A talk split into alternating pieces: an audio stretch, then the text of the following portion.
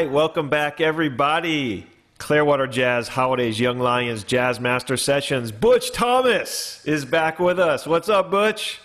Hello, everyone. Oh man, it's good to see Butch, and we got a little special guest we're going to show you in just a second. All right, I'll I'll tell you right away. It's Frank Williams is here with us to hang with us today. Frank's going to be on the screen in just a second. We're recording these sessions for the purposes of Clearwater Jazz Holiday education and outreach as we do. If you have questions, please don't hesitate to use the chat feature. We'll get those questions to Butch or Frank. We're back diving a little deeper in Butch's topic series, a practice ritual for advanced players. Earlier, he had a really wonderful session, and this is kind of taking it to the next level. And we got Frank's special twist on it today. If you've been following along these sessions, um, we appreciate that very much. If you haven't, we archive all of these sessions online in our studio. You can watch the videos there, or you can listen to them online in our Young Lions podcast. Those materials, those resources are brought to you by Blue Water Wealth Management at Steward Partners, the studio resource, and the podcast is brought to you by our friends at MarineMax Clearwater. And as always, we give a big shout out to our friends at the Al Downing Tampa Bay Jazz Association for believing in the Clearwater Jazz Holiday mission of education and outreach. Let me tell you a little bit of something about Butch Thomas. I'm going to turn it over to Butch and Frank in just a second. Both of them, by the way, are regular and important participants in Clearwater Jazz Holiday education and outreach, making a big difference in the lives of people really of all ages, musicians and non musicians alike, with our programs. Check out those programs at clearwaterjazz.com, the education and outreach se- uh, section. Butch was born and raised in St. Louis, Missouri. He received his Bachelor of Fine Arts degree in music from Webster University. Soon after graduating, he relocated to New York City, where he established a relationship with the great instrumentalist and composer Jaco Pastorius.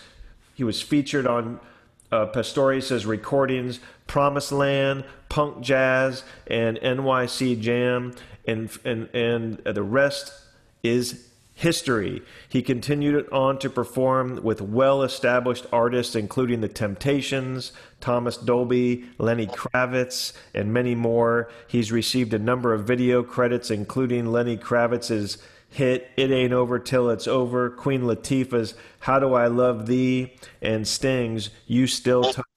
He would later tour extensively with Sting, after which he became placed on high demand by yet another hierarchy of stars, and the list just goes on and on and on. He's an incredible musician. We are so blessed to have this incredible talent right in our own backyard.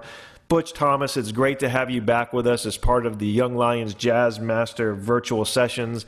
And Frank Williams, 40 year plus educator, instrumental to developing many of the Clearwater Jazz Holiday outreach programs, band director, clinician, author. I can go on and on and on. He's just all around cool dude. And Frank Williams is here with us again with Butch for a double whammy today. Gentlemen, the stage is all yours. All right. Hey, Butch, how you doing? I'm fine. How are you, Frank? Oh, I'm good. I I uh, I can't see you. I don't know what's going on with the video, but um, so uh, I have to uh, do it as a blind man I am, I guess. You know. So um, we talked about this thing, and we got this little outline. I know you want to go a little bit deeper uh, in this uh, practice uh, regimen um, that uh, we were discussing. And uh, according to the uh, bullet points here, uh, we'll be starting with uh, some technical studies. Am I right? Yes, sir. All right, man. You want to talk about that or demonstrate some or whatever you like to do in order to just cover this particular aspect of, uh, of, of your routine? Well, the first thing as far as technical exercises go, I would like to first do long tones before I do anything. Before I limber my fingers up, I check my tonality on the instrument. Where I use a metronome, I put it at 60.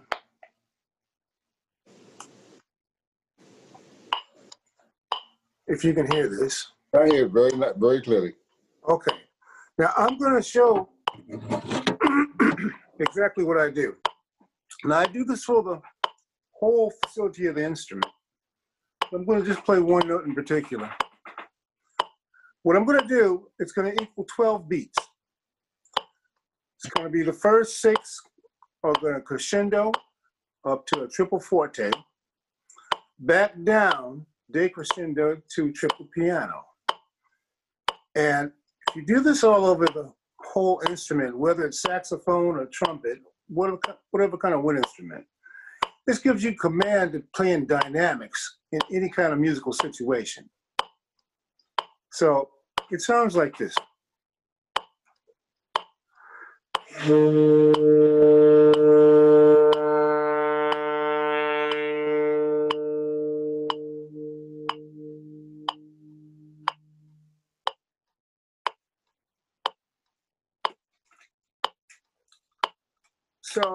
Over time, this will give you more control. And you can play as loud as you want and soft as you want at any given time when it's appropriate. Yeah, yeah, yeah, yeah. And the, thing is, uh, as a brass player, we do the same thing. The added benefit there is that it also strengthens the uh, embouchure so that as you move through those dynamic ranges, you don't have any spreading of tone, anything like that. And it also helps to build a round resonant sound. So it's very good for uh, endurance, for building the chops, for maintaining a very uh, steady sound, for building tone, and um, all of those things. So uh, we brass players live by uh, long tones as well. Yeah, So yeah, something very common between woodwinds and brass players. Great, it's a must. It's a Yeah. necessity. absolutely. Probably not the most exciting thing in the world, but one of the most beneficial things in the world you can do as a wind player. Yes. Yeah. Cool. Now, my second step in the technical studies and exercises, as we'll call them, is that I do my scales. I do the major scales first. I go from the tonic, which is your first note, to the ninth, and descend back down to the tonic.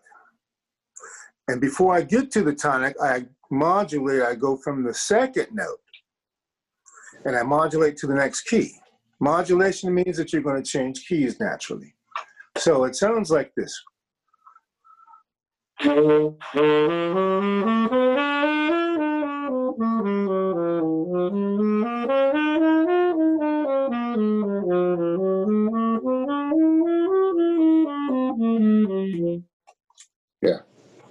And so on.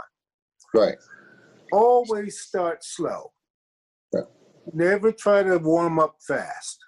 That's Yeah. like very similar to a piece of cold iron being bent. It's going to break. You have to heat the iron up, which means your fingers, your horn.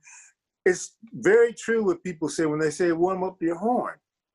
Yeah. That's that's a very factual description because you have to warm the brass up Yes. you know, or the wood up in a clarinet situation. Yes. Yeah. Yeah. And- yeah. And so this is going to be beneficial. It took me a long time to appreciate that.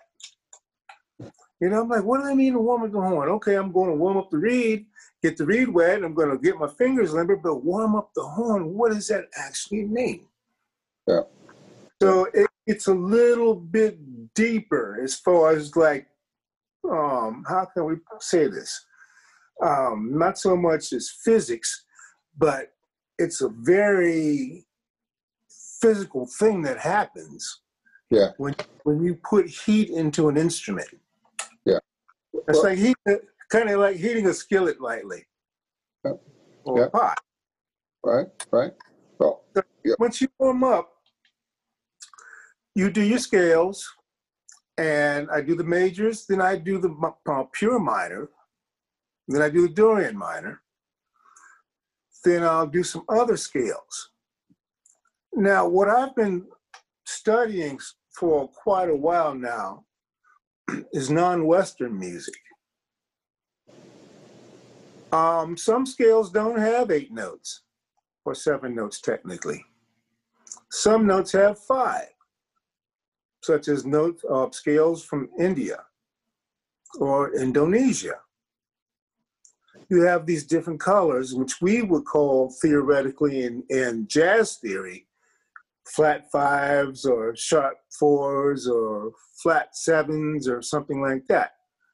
Because all these scales have a thread to them, including in jazz music. Because we as jazz players, or I like to call ourselves musicians, play all sorts of things, all sorts of influences, such as John Coltrane, um, Yusef Lateef, who was very influenced by Eastern music and North African music. He incorporated that in his music, in his recordings. You have, go ahead. Yeah, you know, I I uh, I met Yusef um, years ago. He was a big favorite of mine who was a Cannonball uh, group. I was in Chicago at a Midwest festival, and uh, we were both having lunch at the uh, Blackstone. And I walked over and greeted him, such an elegant gentleman, because he's a Muslim. So very, very peaceful, very, very open, very, very easy to deal with. And uh, I actually bought his uh, book, uh, the um, Flute Book of the Blues. But we talked about uh, those things. And uh, it was amazing. I, I, asked him, you know, why had I heard so little from him? He said, well, I went to academia because later in life, he refused to play wherever alcohol was uh, served because of his religion but he was not just into the sounds of uh, other cultures. He was uh, into uh, Islam and also into all other cultural uh, beliefs, uh, especially as it relates to peace, whether it be Buddhism or whatever. So Yeah. uh, just a great peaceful cat. I want to go back to something else you said. You talk about warming the horn up. I was always taught as a kid, look, man, you got to get the molecules and the metal moving. And that was just, yeah, that was just way they told me in order for me to show up and do what they told me to do. You know what I mean? And later on, I found out that from a physics standpoint, uh, there is some truth to that. So, yeah, we're on the same page here, brother. I was looking for the word molecule. Thank you so much. Yes. Well, I got a lot of words, so. yeah, so these scales are very, very interesting. I noticed that you uh, use a chromatic pattern in going through your scales. A lot of guys play the circle of fourths, for circle of fifths, or whatever. I noticed that you tend to use a chromatic pattern, for instance, going from C to C sharp major to D major to E flat major, etc. And um, uh, that is another approach that musicians most certainly should take. And I found out that woodwind players tend to take that approach more than brass players who tend to use uh, fourths or fifths as their way around the circle, so to speak. You know? Yes. Yeah. Cool. Cool. So I was, I was Yeah. just getting ready to discuss that. All right. Cool. Yes. I was going to talk about the importance of intervals. Yeah.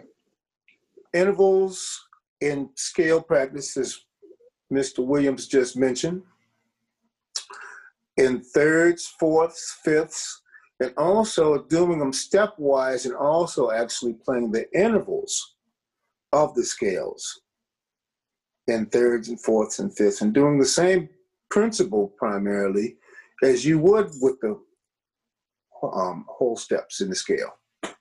Right.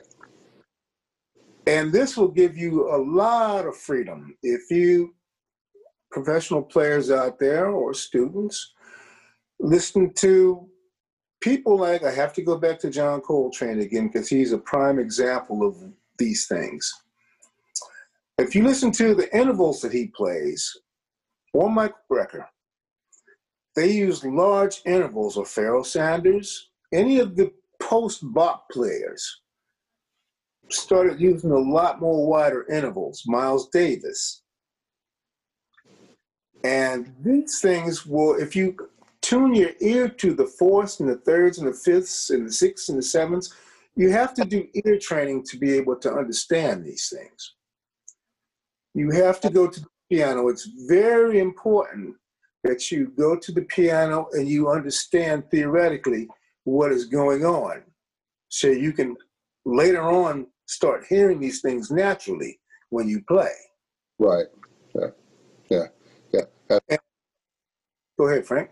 That's especially true of brass players who, uh, saxophone players, clarinet players, woodwind players, you press a certain uh, set of keys, and 99% of the time you're going to get a specific note. On a brass instrument, one fingering can give you as many as 20 different notes. So Hmm. now it's not just a matter of the fingering, it's a matter of the fingering and the way that note feels, the way the air works, the whole thing. And of course, if you can hear it, you have a better chance of uh, playing it accurately. So um, playing uh, scales uh, in various intervals is very, very important just for brass players to be able to shelve on the instrument uh, more accurately. Would you have any pattern or any exercise based on either one of these uh, that you'd like to demonstrate? Sure.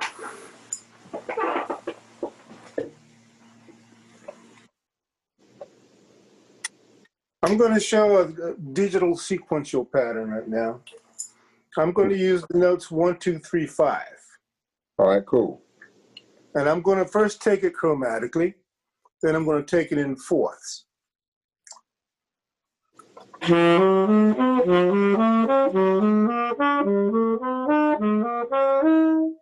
Okay?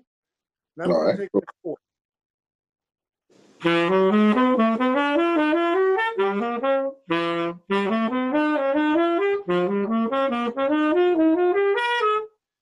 Yes, yes, yes. Definitely got a little train sound to it. Yeah. Yeah. So you can do this, like I said, when you practice in the fourths, the thirds, half steps, whole steps. It's infinite. It never ends. There's no limits. You know, all you have to do is use your imagination and know what you have available for tools. yes, And these are basically tools to help you to improvise. yes, It's, it's all about the information. A lot of people don't have the information that really want to do well and get to the next level. And it's highly recommended that you get with somebody the best money could buy, or if you have a friend that's accessible to help you do these things. It's very important for your growth. I, I, I'm not sure what musician said this, but he was a guy that uh, has several different talents and uh, finally settled on music as the path he would follow. And he said the reason he made the decision is that he knew he would never get bored because you can never learn all there is to know about music, nor can you ever perfect anything. It is always a pursuit, and no matter how good you get, there's always another level out there before you, so you can pursue it as much as you want your entire life. You're never gonna get it. So um, uh, I think that's uh, a very important thing for us to remember that this is all a journey, but we never really get there. Do you know what I mean? That's right. Yeah. Now, this is another reason why I got into um, Klosé, who was um, clarinet master back in the 1800s. Yes. He has quite a few books out, and I had a book that my father gave me called Yeah. the 25 Daily Exercises. Yeah. I had a couple of copies. The first copy I have, I think I burned it. I didn't like the book so much that I think I set fire to it in the in the fireplace because I didn't know what he he studied this book. He said you're going to need this book, but back then I didn't really like to practice. I wanted to hang out and be cool, yeah. you know. So um, I found out that Bird studied this book, so I went and bought another one. And I started getting into it, and then I started teaching saxophone lessons, and I started learning more about the book as I taught it. Yes. Because I went through the whole book. I was doing the whole 25 daily exercises every day. Yeah. at about 132 B, BPMs. Yeah, yeah. And the whole objective of this book is to get through the whole 25 daily exercises within a half an hour. Wow. And so what I would do is I would go backwards in the book. I would start at the last page and go to the to the number one exercise. Right. And I would do that every day. And I was like, wow, my reading is getting really good. My chops are very flexible. You know, my dexterity is really clean now. And it was just a major improvement. So I highly recommend that. Yes. Now, I want to go into something else now, as far as like scale wise studies, which is not so scale wise. I want to talk a little bit about Slonimsky, Nicholas Slonimsky. Yeah. Now, I'm going to go talk about, I want to talk about something that's going to be very helpful in color when you are improvising. I'm going to start with this thing called the tritone substitution, or we'll call it the tritone progression. Right. Now, a, a tritone is a, tom, a tonic to an augmented fourth. Right. And it sounds like, let me show you.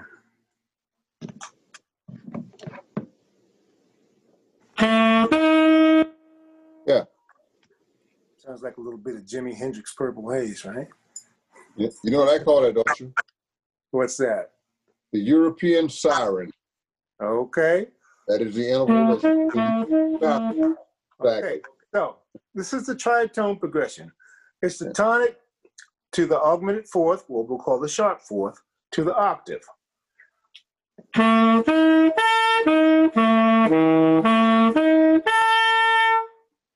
right. Okay. Now, you can use this in the blues. You could probably play that through the whole 12 bars if you place it correctly. All right. Now, this is what a tritone progression sounds like.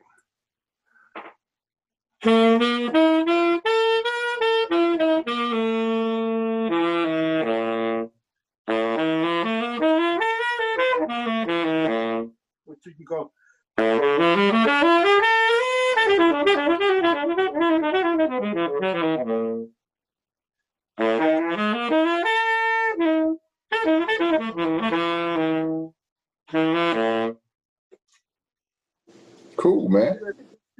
Different ways. But I was showing somebody, I was teaching somebody about the tritone progression. And this also leads into another thing that we were talking about called the interpolation. Interpolation means when you add a note after the tonic. It could be in a half step, it could be in a whole step, which goes to the augmented fourth, which goes to the, the fifth and the octave. Right. So this in itself is one of the things that Coltrane used. And there's an ultrapolation, there's an interpolation also. There's different various of things that Slonimsky has. And a lot of guys, well, I don't know about a lot of guys, but I know a lot of conductors like um, Leonard Bernstein and Aaron Copland and a few of the other great composers, contemporary composers, use this book for reference Right. Because it also has not just things like this involved, but it has like the um, Hirajoshi scales from Japan. It's got like the Balinese scales in there, where they Right. deal in five notes, in four notes. And to me, that became very interesting because you can incorporate these things with jazz, like Coltrane and Yusef used to do. Right. And, and it gives the music, it gives the music a whole nother dimension. There- there- There's a there's a there's another dimension as well. We're talking about scales that have fewer notes than the eight note uh, European major scale or diatonic scale, but then we uh, have to remember that the early um, blues, which is the basis for everything we do here, whether we rock or jazz or whatever, the early blues Yeah. guys love violins and banjos and guitars. They love trombones, and they learn to bend notes on all the other instruments. And that bending of notes was an attempt to find notes how should we say, between the cracks on the piano. So, yeah, we're talking about quarter tones, not just so to be logical about it. If a diatonic has eight notes, a quarter tone scale would have 16. And there was a, a great trumpet player uh, back in the 70s, uh, may have lived through the 80s, uh, the great Don Ellis, who did a lot of experiments uh, with big band and small combo stuff with various rhythms, as well as with quarter tone scales. He even had a four valve trumpet built so he oh, could actually play these quarter tones uh, on the instrument. And that's another aspect of this. We forget uh, that when we listen to early blues, a lot of times we find notes being played that are not a part of anybody's diatonic scale. And that is because we were reaching to scales from Africa that were based on quarter tones rather than whole tones or half uh, half steps, etc. Right. Are you with? Right. Cool. And and the and the um, minor third was brought to America by the Africans. Yeah, yeah, and, and and to be honest, a lot of times what they would do is they would play uh, what I call the cluster. Uh, they will play a, a, major third and a minor third simultaneously, like on the piano, and attempt to get that sound that's actually between the major third and the minor third, which is what they were going for. And if you listen to those early blues singers, that's really where they sing. They weren't really singing a true minor third. They were singing something that's a little bit smaller of a interval than a minor third, a little bit greater than a major third. So that's right. another whole uh, uh, avenue. I don't want to get too deep. Right, absolutely. Have an agenda, but I like to throw it out there so people understand that there's all kinds of scale possibilities, and that Slonimsky is a good place to start searching for all these other exotic scales. Yeah, and let me just elaborate on what you just said, Frank. But also, Indian music has the similarities of the quarter tones and people who don't understand about Indian music, they have about 1,800 scales. And the, these musicians, they, they practice, they study for almost their lifetime. They live with their teachers, a lot of them do. And by the time they finish studying, they are regarded as royalty because they Man. studied, accomplished so much in their lifetime. Right. Yeah. Right. So I'd like to move on a little bit if you guys. Yeah, that's good.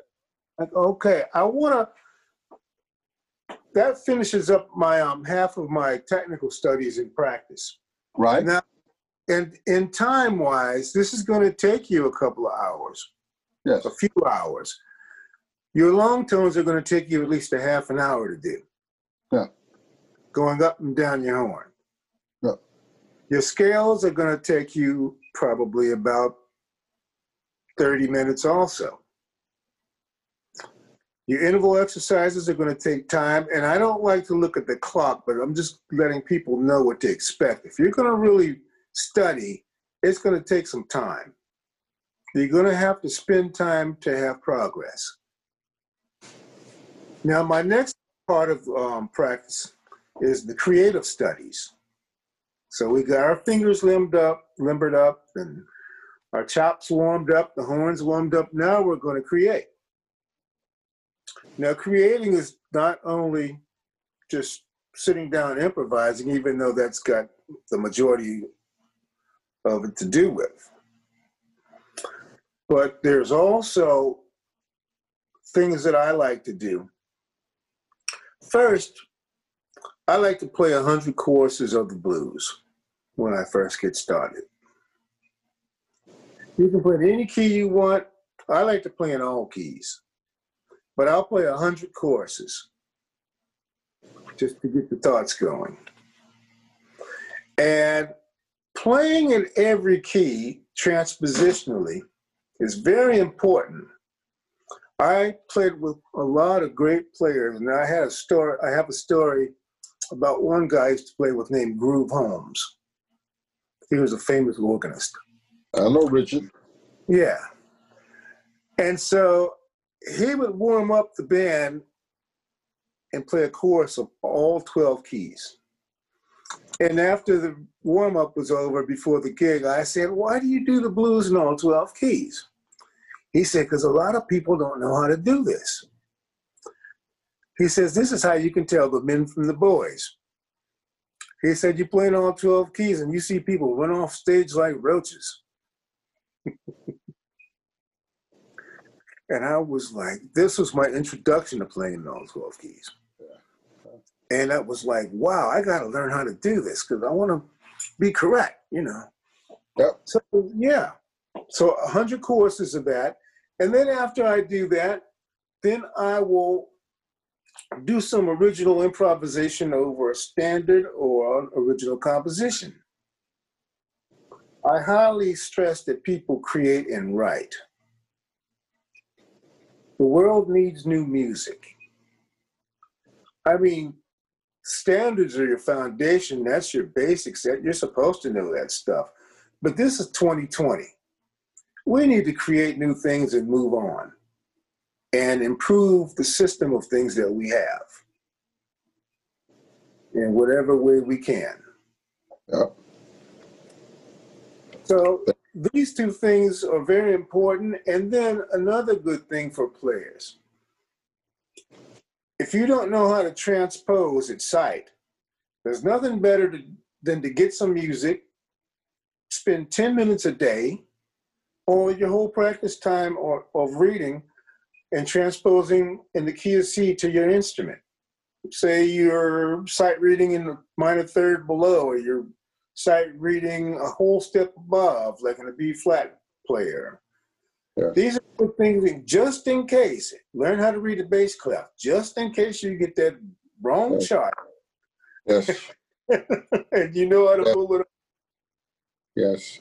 Th- This is an advantage that trombone players have, at least I should put it this way.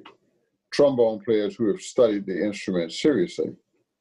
Uh, in order to be an advanced trombone player, especially on the classical side, you must be able to play and read efficiently in bass clef, in tenor clef, and in alto clef.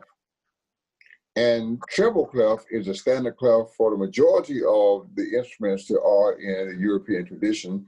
So that uh, becomes another clef. So trombone players, by nature of the instrument we play in our musical infancy, are normally dealing with three or four different clefs, and those clefs are within themselves alone a method of transposition Right. So- find transposition with trombone players is a lot easier than it is for other instrumental players. And I think that's why you find a very high incidence of trombone players as music educators because transposition for us is a way of life. It's what we have to do from the very beginning.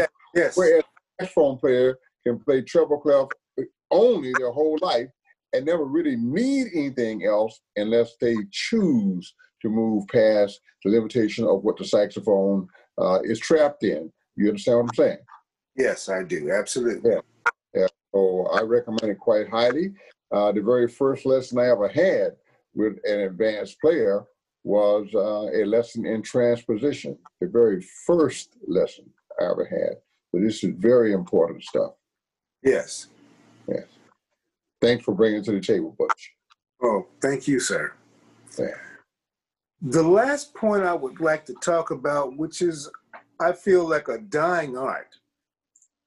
I have a friend of mine, he's a great saxophonist named George Coleman. And he and I were talking about double timing. Right? He was telling me that double timing is a dying art. He said a lot of the young players these days don't know how to double time. And I'm not knocking the pop music, I'm not knocking smooth jazz, I'm not knocking anything.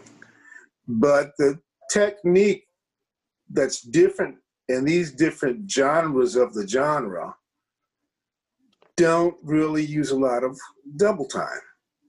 Uh, More, more slower and melodic. And a great use of pentatonic scales. yeah. So if people don't understand the definition of double time, it means that you're just doubling what you've played twice as fast. That's right. It's just that simple. That's And- right. This is where the Klosé books come in handy. Yeah, Because this helps you to get your dexterity to be able to double time. that's right. all different kinds of musical situations. And when you get to a piece of music, like say the blues, it's very easy to do. All you have to do is think ahead a little bit Uh, when you Uh, double. yeah, yeah. It, it's it's funny, uh, uh, Butch. Yes, sir. Two things come to mind. Number one, uh, when I was in grad school, we were doing a 20th century, uh, 20th, for 20th century uh, counterpoint and analysis. One of the things we talk about is information supply. And that's a nice term, but it's pretty much anything in music, whether it's dynamics or the number of notes or tonal inflection or you name it, right? Right. And I think the, the more information supply there is, the more stimulated the brain is. Okay, and I think that we live in in this contemporary world. There is so much stimulation already that is of a fairly negative level that most people look to what they call the arts to relax a little bit. So if you have a music that has too much information supply, that's going to be stimulating the brain in a way that is not going to be relaxing for that segment of the population or for the majority of people who live in, in uh, contemporary America at least. So I think that that is the difference. When we were first doing uh, double time, it was the bebop era people are still exploring, still exciting. We're still growing. We're still this. We're still that. So that double timing was a real uh, joke to the senses that everyone wanted, and now everyone wants to just feel rather than have that joke to the senses, and that is one of the reasons that double timing is not so popular anymore. And then what happens is if you don't do a thing for a while, it gets to a point that you can't do that thing, if you know what I mean. And since we've been on this journey for so long where people don't generally do double time, you now have very few players that can do double time unless they are steeped in the study of the music of the 30s and 40s and 50s, etc. Or even the 60s, you know? Yes. And you know, another thing that I've noticed about the music from the 30s and 40s and the bebop and the post bop eras is that when you listen to this music, you have to think. A Oh, lot of these don't want to think. Yeah. Want to get off work, go have a drink or whatever, and go out and listen to something that's going to calm them down. So, Yeah. I have I have created some music like this Yeah. just to just to put it out there. I do stress relief music. I go Right. by the Brother Lotus. I have I have meditation music that I write purposely for. I was reading an article one time, and it said your best-selling music or music nowadays is with no chord changes or melody. And I could not figure out what this meant. And so I did some research. I listened to sleep music. I listened to all different kinds of stuff to figure out where they were coming from. Right. So I made an attempt to, I created an album and I made music like this. And every 45 minutes, I would fall asleep. And I would wake up with a laptop in my lap and I'd be like, wow, this is going to work. You know, but that's another subject. But I just wanted to just say that I appreciate that kind of music. Right, and that, and that gets into what I'm saying. Society has evolved in this way, and so the need or expectation for music is a little different now than it was 50 years ago, 40 years ago, whatever. And Yeah. so players have, um, how shall I say, adopt, adapted to that because it is an economic situation. And I think that's why uh, you might find that uh, techniques such as uh, um, double timing is not so uh, prevalent anymore, and why certain uh, harmonic dissonances, such as say Monk would have been um, uh, experimenting with, certain rhythmic concepts, such as Elvin Jones would have been experimenting with, are not so common anymore because those are not necessarily uh, concepts that are going to stimulate uh, relaxation um, or conversation. They are going to do exactly the opposite. Um, so that's kind of, I think, how we got this point. A couple things you have in your outline, I noticed you don't talk about the blues and you talk about uh, creating a repertoire of songs. Uh, we're moving along pretty pretty quickly here. I think we probably have about 10 minutes or so left. Steve, is that right? Yeah, that Okay. sounds good, Frank. All right. So maybe we deal with those things and uh, try to wrap this up within the next uh, 10, 15, 10, 15 minutes on the outside. What do you think? Yes. Um, what I want to talk about as far as repertoire, everybody should have a certain amount of songs when you're first getting to the advanced level. You should understand the different genres of jazz. I mean, the, the different forms. You have the blues, you have modal, you have your rhythm changes, you have ballads. These are things that you need to have at least about five to 10 of each in your repertoire, along with your original compositions. And I always say the Great American Songbook, those songs written in the 30s and 40s that Great American. never going to die. you I think it's good for all people to have a, a omnibook or the Omni books. There's various ones. And you can learn solos, you can learn the standard melodies of these solos, and also have a, um, I don't use these very often, but the real book. I find the real book is pretty inconsistent and the chord changes. Jamey Aebersold and Hal Leonard have more accurate literature as far as studying tunes. But my point is this I would take the real book and I would memorize the whole real book. I knew every tune in the real book at one time when I was in college. I took the Charlie Parker Omni book. I memorized that, the whole Omni book. I practice six hours every day two in the morning, two in the afternoon, two in the evening, seven days a week for four years. That's getting it. That's getting it. Well, I'll tell you what inspired me to do that because I was friends with Wynton and Branford, right? Yeah. And I was in school when they were on the stage. And I said, I want to do this. These are my friends, they're famous, and I'm not. I'm sitting here in the practice room. What am I going to do about this? I'm going to practice. Hmm. I got the information. I knew what to practice on. And as soon as I graduated school, I got a gig with Jocko. Yeah. I was 22.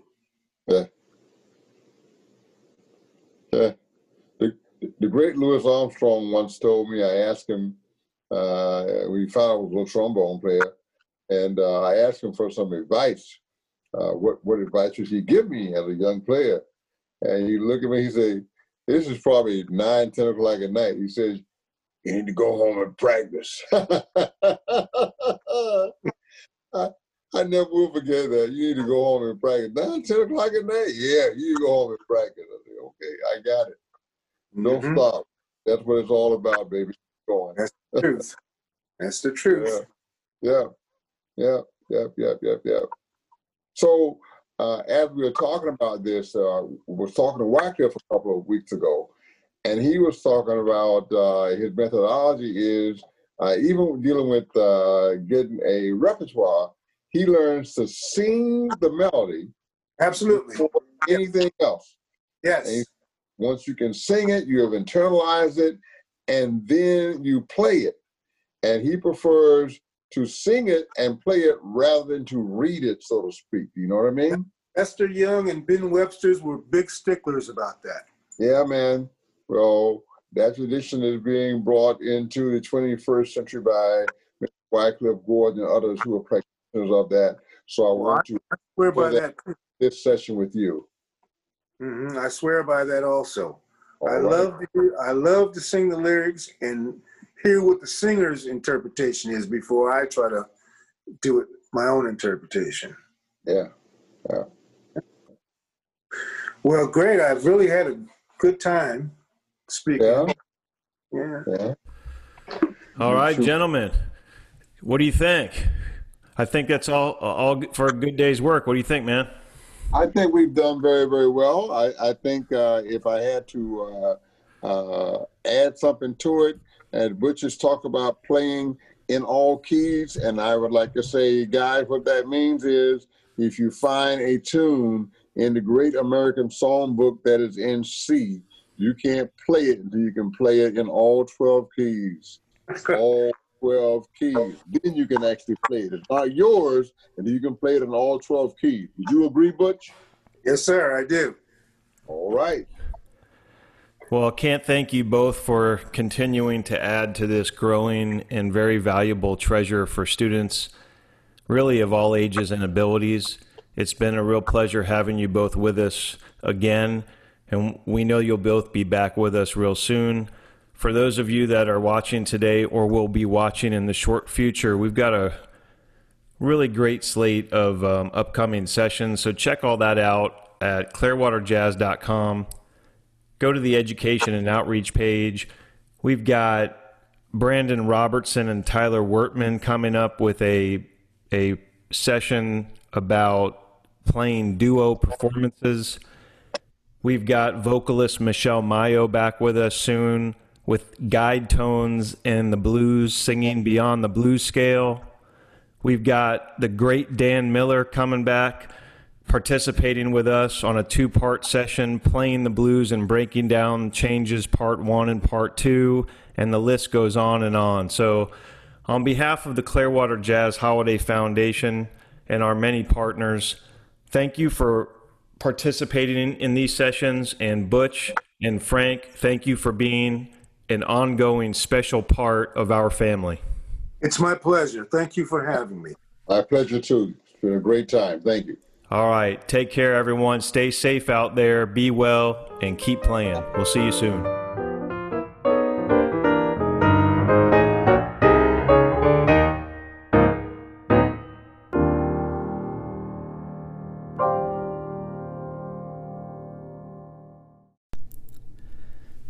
Thank you for listening to Clearwater Jazz Holiday Foundation's Young Lions Jazz Master Virtual Sessions. This podcast series is presented by our friends at MarineMax Clearwater. To watch the video of this full session, please visit the education and outreach page at clearwaterjazz.com and click on the studio. You can also learn more about the annual Clearwater Jazz Holiday Music Festival tradition and Clearwater Jazz Holiday's year round education and outreach at clearwaterjazz.com.